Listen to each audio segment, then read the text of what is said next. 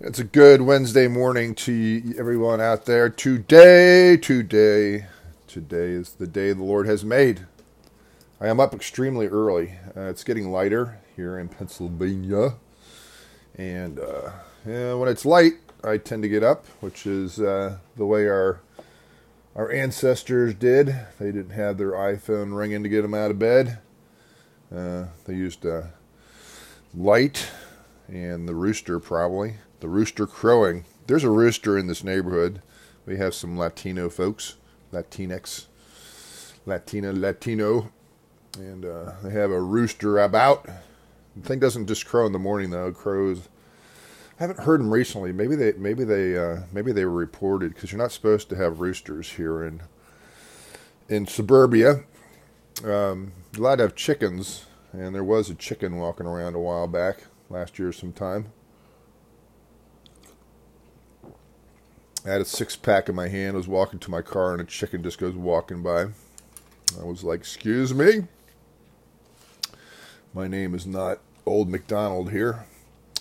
Oh, so today we're going to get into Soren and CS. Now they're on a first name basis. I don't have to say CS Lewis. Uh, Soren and CS on Joy.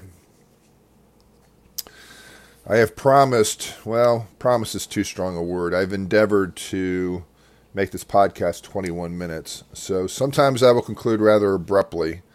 Uh, seven is the number of perfection in the Bible, and if you have 21 minutes, that's 777. That's the Trinity uh, God the Father, God the Son, and God the Holy Spirit, all perfect and complete. But seven's a number that repeats a lot in the Bible. And what is the number for man, you might ask, in the Bible? It's six, which is incompletion or imperfection. Uh, we are created a created being, not a creator. So we will always be finite even when we're redeemed. Uh, that was a condition before the fall. Man did not know everything, but the fall certainly has made the situation even more complicated. It's not just not knowing. Now we know evil. We know things we're not supposed to know. Uh, so there we go. I did uh, do a do a blog on the Buffalo assassination. It's not a shooting; it's an assassination. The dude accomplished his goal. He killed people. Uh, so that's the Bierkergaard uh, blog spot. You can look it up if you want. I might post it here in the show notes.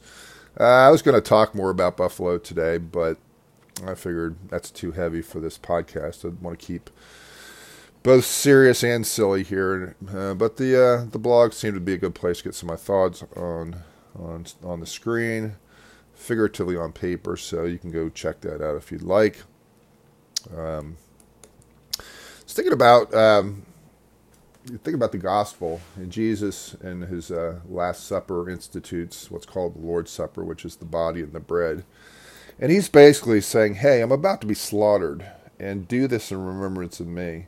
And if Jesus was not raised uh, from the dead, and you know he was just slaughtered and put in his grave and is rotting away and is long gone, and his bones have turned to dust. Uh, it, would be rather sick to say, "Hey, I'm about to be slaughtered," and hey, so you don't forget about it. Uh, take my body, this bread, and take this wine, my blood, and imbibe of it in remembrance of me. Now, I'm not Catholic. I don't believe it turns into the actual body and bread of uh, body and uh, the bread of uh, it turns into the body or the blood turn the wine turns into blood. That's not my thing. I'm not into transubstantiation, but I believe there's tremendous tremendous symbolic and representative power in taking communion. Uh, but that's the heart of the gospel, you know. So any any time that we talk about suffering, we have to look at Jesus first. He's saying, "I'm about to be slaughtered for you." Uh, let's not candy coat it. He died a very brutal death. Crucifixion's got to be one of the worst ways to go. I don't know. I don't want to think about it too much, but it's got to be one of the worst ways to go.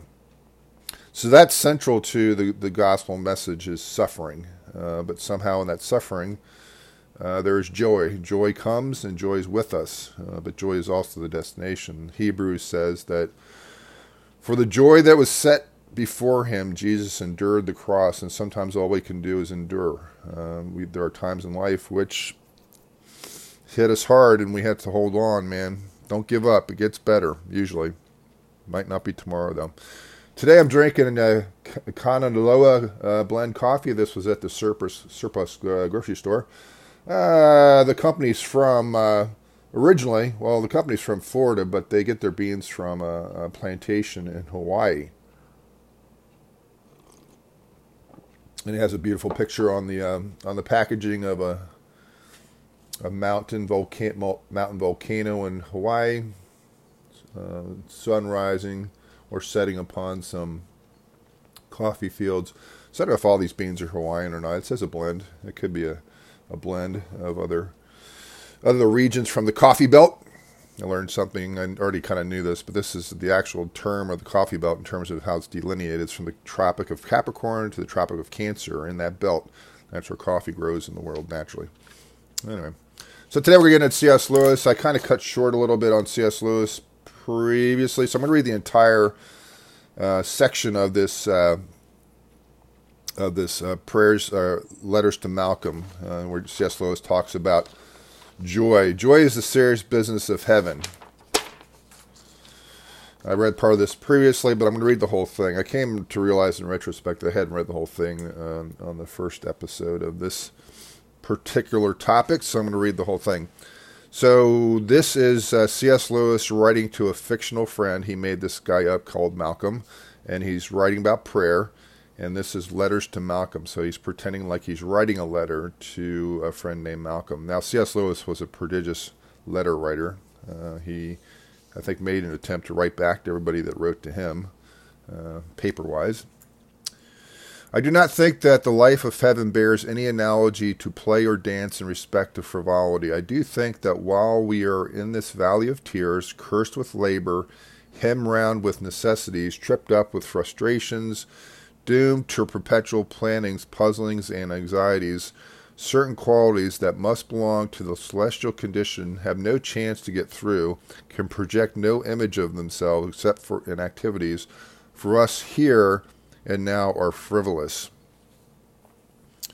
For surely we must suppose the life of the blessed to be an end in itself, indeed the end, to be utterly spontaneous, to be the complete reconciliation of boundless freedom with order, with the most delicately adjusted, supple, intricate, and beautiful order.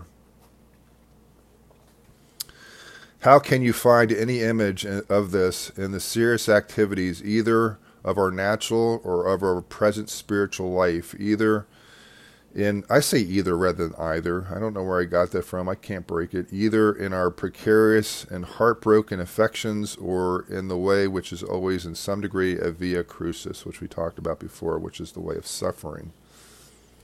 Our broken affections, that's a big problem. No, Malcolm, it is only in our hours off, only in moments of permitted festivity, that we find an analogy. Dance and game are frivolous, unimportant down here, for down here is not their natural place. Here they are a moment's rest from the life that we are placed here to live. But in this world, everything is upside down. That which, if it could be prolonged here, would be a truancy, is likest that which in a better country is the end of all ends. Joy is the serious business of heaven. C.S. Lewis, as most of you are aware, if not all, uh, was a Irish-born, British-educated uh, professor at Cambridge. I think he tried to become a professor at Oxford. I don't think that worked. Uh, being Irish, he was probably not considered quite the uh, aristocracy in uh, British society or English society. He fought in World War One for the Allies against Germany and assorted other opponents, and it was a brutal war. No war is great, but the World War One was particularly horrific with the uh, implementation of new ways to kill people, machine guns and more advanced mortars and poison gas, the trench warfare, where it just was a war of attrition. Uh, interestingly, J.R.R. Tolkien also was a veteran of World War One, and both these uh, individuals were profoundly affected by the brutality of that war. And they came out believing in beauty, but it was a battle-tested belief in beauty. They were no uh, armchair soldiers. They were there in the mud and the muck and the blood and had friends killed. And they came out believing in beauty. Uh, C.S. Lewis wasn't a Christian until later. J.R. Tolkien was a Catholic, but they both had an enhanced sense of beauty. And a lot of times, people that go through tragedy, despite all that experience and that horrific uh, heartache, do have a um, an appreciation for beauty that most people wouldn't have. We're gonna get into what uh, what um, what uh, what Soren says about joy here. So, C.S. Lewis just says the whole world is upside down. Things that we tend to treat are frivolous are actually the business of heaven. I've always wondered what heaven's like. I don't know. I've never been there. I haven't had that experience of going to the third heaven like the Apostle Paul did and came back to life. That's what, that's what Soren says. The lily and the bird, of course, they can have joy. They who do not even have a tomorrow with which to be plagued, but a human being who, of course, not only has worries about tomorrow, about what he is to eat, but also about yesterday, about what he has eaten and not paid for. I thought that was a great uh, point. Soren says we stress about things in our past because uh, let's think about this financially for a sec. Uh, we have consumed things and purchased things that we have not entirely paid for yet, so it causes a sense of stress. No, no witticism that impute, impute, uh, I can't have impudently. I'll say impudently disturbs the instruction, but learn at least, begin to learn from the lily and the bird, for of course no one can be can seriously believe that what the lily and bird rejoice over and similar things are nothing to rejoice over.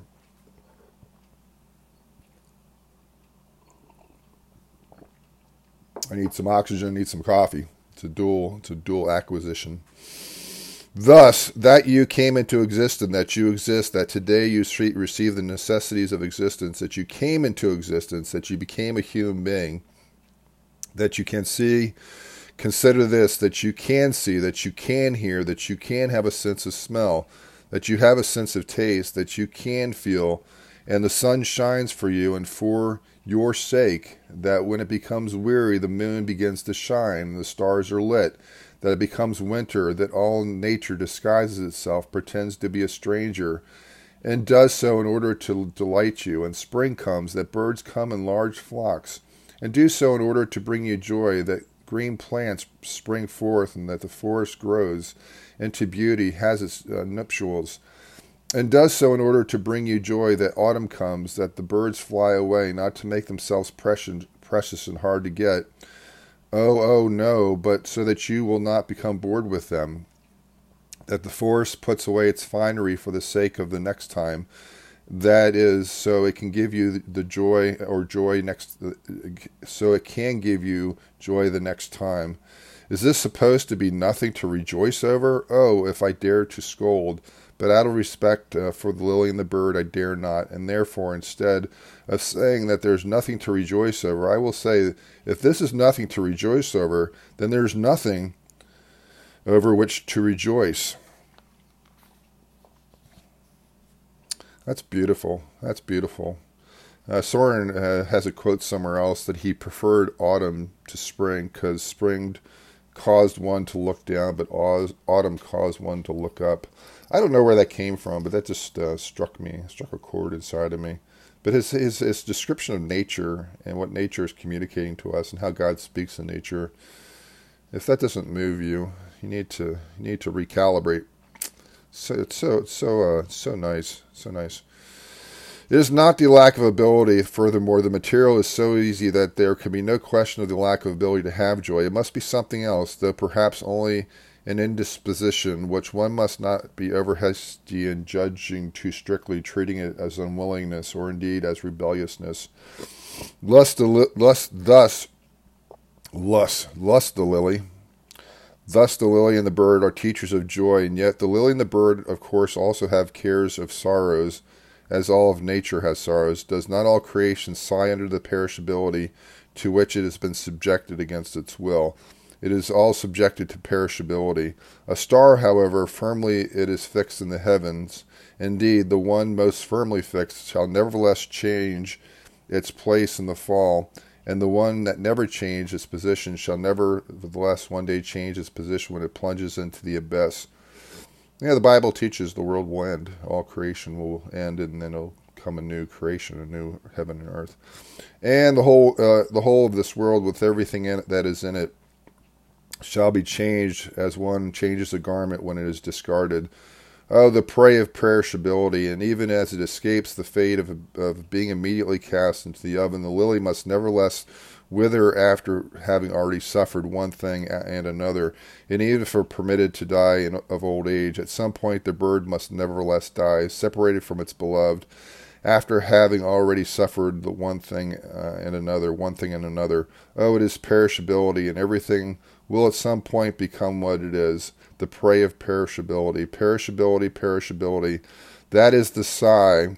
For to be subjected to perishability is to be what a sigh signifies confinement, incarceration, in prison, and the content of the sigh is perishability, perishability. Yeah, um, Soren is, is pointing out, and we've talked about this previously, that the reason why the Bible and Jesus and the teachers of the Bible and proponents of the gospel tell us not to set our heart on things in this world like material possessions is because they perish, they pass away. So it's a bad investment. Now, materialists say, well, this is all we have. This is all I can invest in. I admit it's a bad investment, but it's better than nothing. Whoever dies with the most toys wins, still dies, right? That's the Christian response. So a lot of materialists don't believe in an afterlife. They don't believe in the spiritual world. They believe everything can be explained empirically, which is a bit dubious because man's history with the supernatural is very well established. It would be rather odd to be so empirical as not to admit that man has a supernatural side where he believes things that are not immediately felt, touched, sensed, smelled, all those things. So the evidence is very, very preponderant uh, that there is something else. Now, what that something else is is hard to test, but the evidence would point in the direction that there is a reality underneath this reality because all world civilizations, most of them at least, uh, except in the 20th century perhaps, uh, believe that there's the spirit world. Uh, but the Christian would counsel not to put your heart to too much on the things of this world, the passing pleasures, uh, materialism, acquisition, possessions, pleasure, power, these P's are all perishable. Now, if you're a materialist, it makes you even more desperate to have it because maybe that's the only sense of meaning a person can get. So if somebody says, "Well, pleasure is passing, so I must grab it all and have it have it all as much as I can," it can create an opposite reaction, a desperation, uh, reminds me of the devil and Daniel Webster. Uh, this guy has sold his soul to the devil for wisdom or something. I forget, maybe material possessions. And he winds up dancing faster and faster and faster until he turns into a moth. That's what the devil does to people. He gets them to chase things until they're exhausted, and then the reward is is not worth the cost. Uh, but it's too late to go back and change. Uh, so we're coming up on 21 minutes here. I just thought about an imaginary conversation between uh, Soren and C.S. Lewis. I don't know Soren as well as C.S. Lewis. I've read C.S. Lewis since college. Soren, I don't know what my first encounter with him was. I can't say it was college because I don't remember anything specifically. But I would imagine Soren, Soren asking C.S. Lewis, Do you love him? Oh, Soren, this would be C.S. Lewis, and replied, You know us Brits have a tad of a hard time speaking of love. Soren would reply, But do you love him? C.S. Lewis would say, I do. Uh, I could see Soren being very, very emphatic about the relationship with Jesus. And do you love Jesus? Do you love God? And C.S. Lewis being uh, a bit caught aback by that, by the directness of the question. I think if we were to turn the tables and put C.S. Lewis as the uh, as the question asker. I think this is what C.S. Lewis would ask uh, Soren if they were friends or acquaintances. Oh, Soren, do you have to be so serious all the time? I think uh, I think C.S. Lewis did have a sense of joy and levity. And so he would say, "Oh, Soren, do you have to be so serious all, all the time?"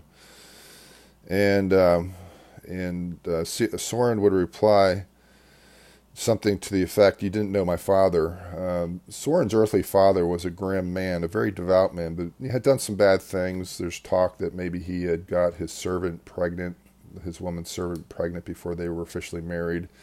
His uh, father had also apparently cursed uh, God when he was a young man, a young boy, on the uh, out in the shepherd's field on the Jutland. Uh, he cursed God, and he felt like he was cursed forever because he had done that. Um, Soren's dad was poor, did not become wealthy until he moved to Copenhagen, and apparently, as like 11 or 12 year old, cursed God for his condition. So Soren would say, you know, I was raised to be serious. That's in my pedigree. Uh, so you didn't know my father. And then C.S. Lewis would say, oh, yes, I do know our father, which would cause Soren to do a double take because uh, C.S. Lewis would be talking about God the Father, who takes joy in the lily of the field and the bird of the air. So we're supposed to take joy in, um, in the things that God takes joy in, uh, even though the world has fallen, even though it's broken, even though our affections are disordered and the human heart is attracted to things that will ultimately kill it. There is such still much beauty in the world. Now that's not true about everybody. Somebody, some people live a living hell, and we have to be careful about putting too many platitudes on things where other people maybe whose reality is a lot different than ours.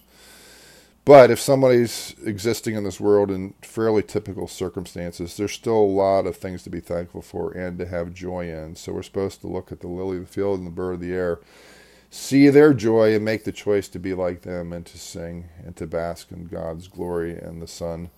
And uh, I think it's a good thing. But I, I think there's a balance. I think there's a balance of mourning. There's a balance between that and suffering. There's uh, there's a balance between being serious and being silly. The most of life is a balance, whereas, uh, as Soren would say, much of life is a paradox and you have to put these two things together and, and, allow them to work together, kind of in a Hegelian sense, to create a new a new reality.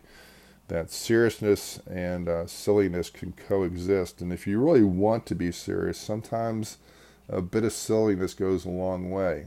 Somebody that's going through a hard time who could step back for a second and at least wryly observe their condition can often find a way through it because it doesn't have them trapped. Ultimately, they they can laugh about it. Now, there's some things you shouldn't laugh about, of course. So we're at 22 minutes. I'm gonna call it a day. Take a sip of coffee. For my taste of it, it does sound like it. It does taste like. Um, it does taste like it has some Hawaiian beans in it because it has a peculiar macadamian taste, which I've noticed in Kona coffee before. So I don't know what Kanaloa blend means if they've taken Hawaiian beans, which are typically very expensive, and, and mixed them with Colombian beans, which tend to be inexpensive. I don't know. I, I tried to find out on the website. It did not tell me, but savor the mystery.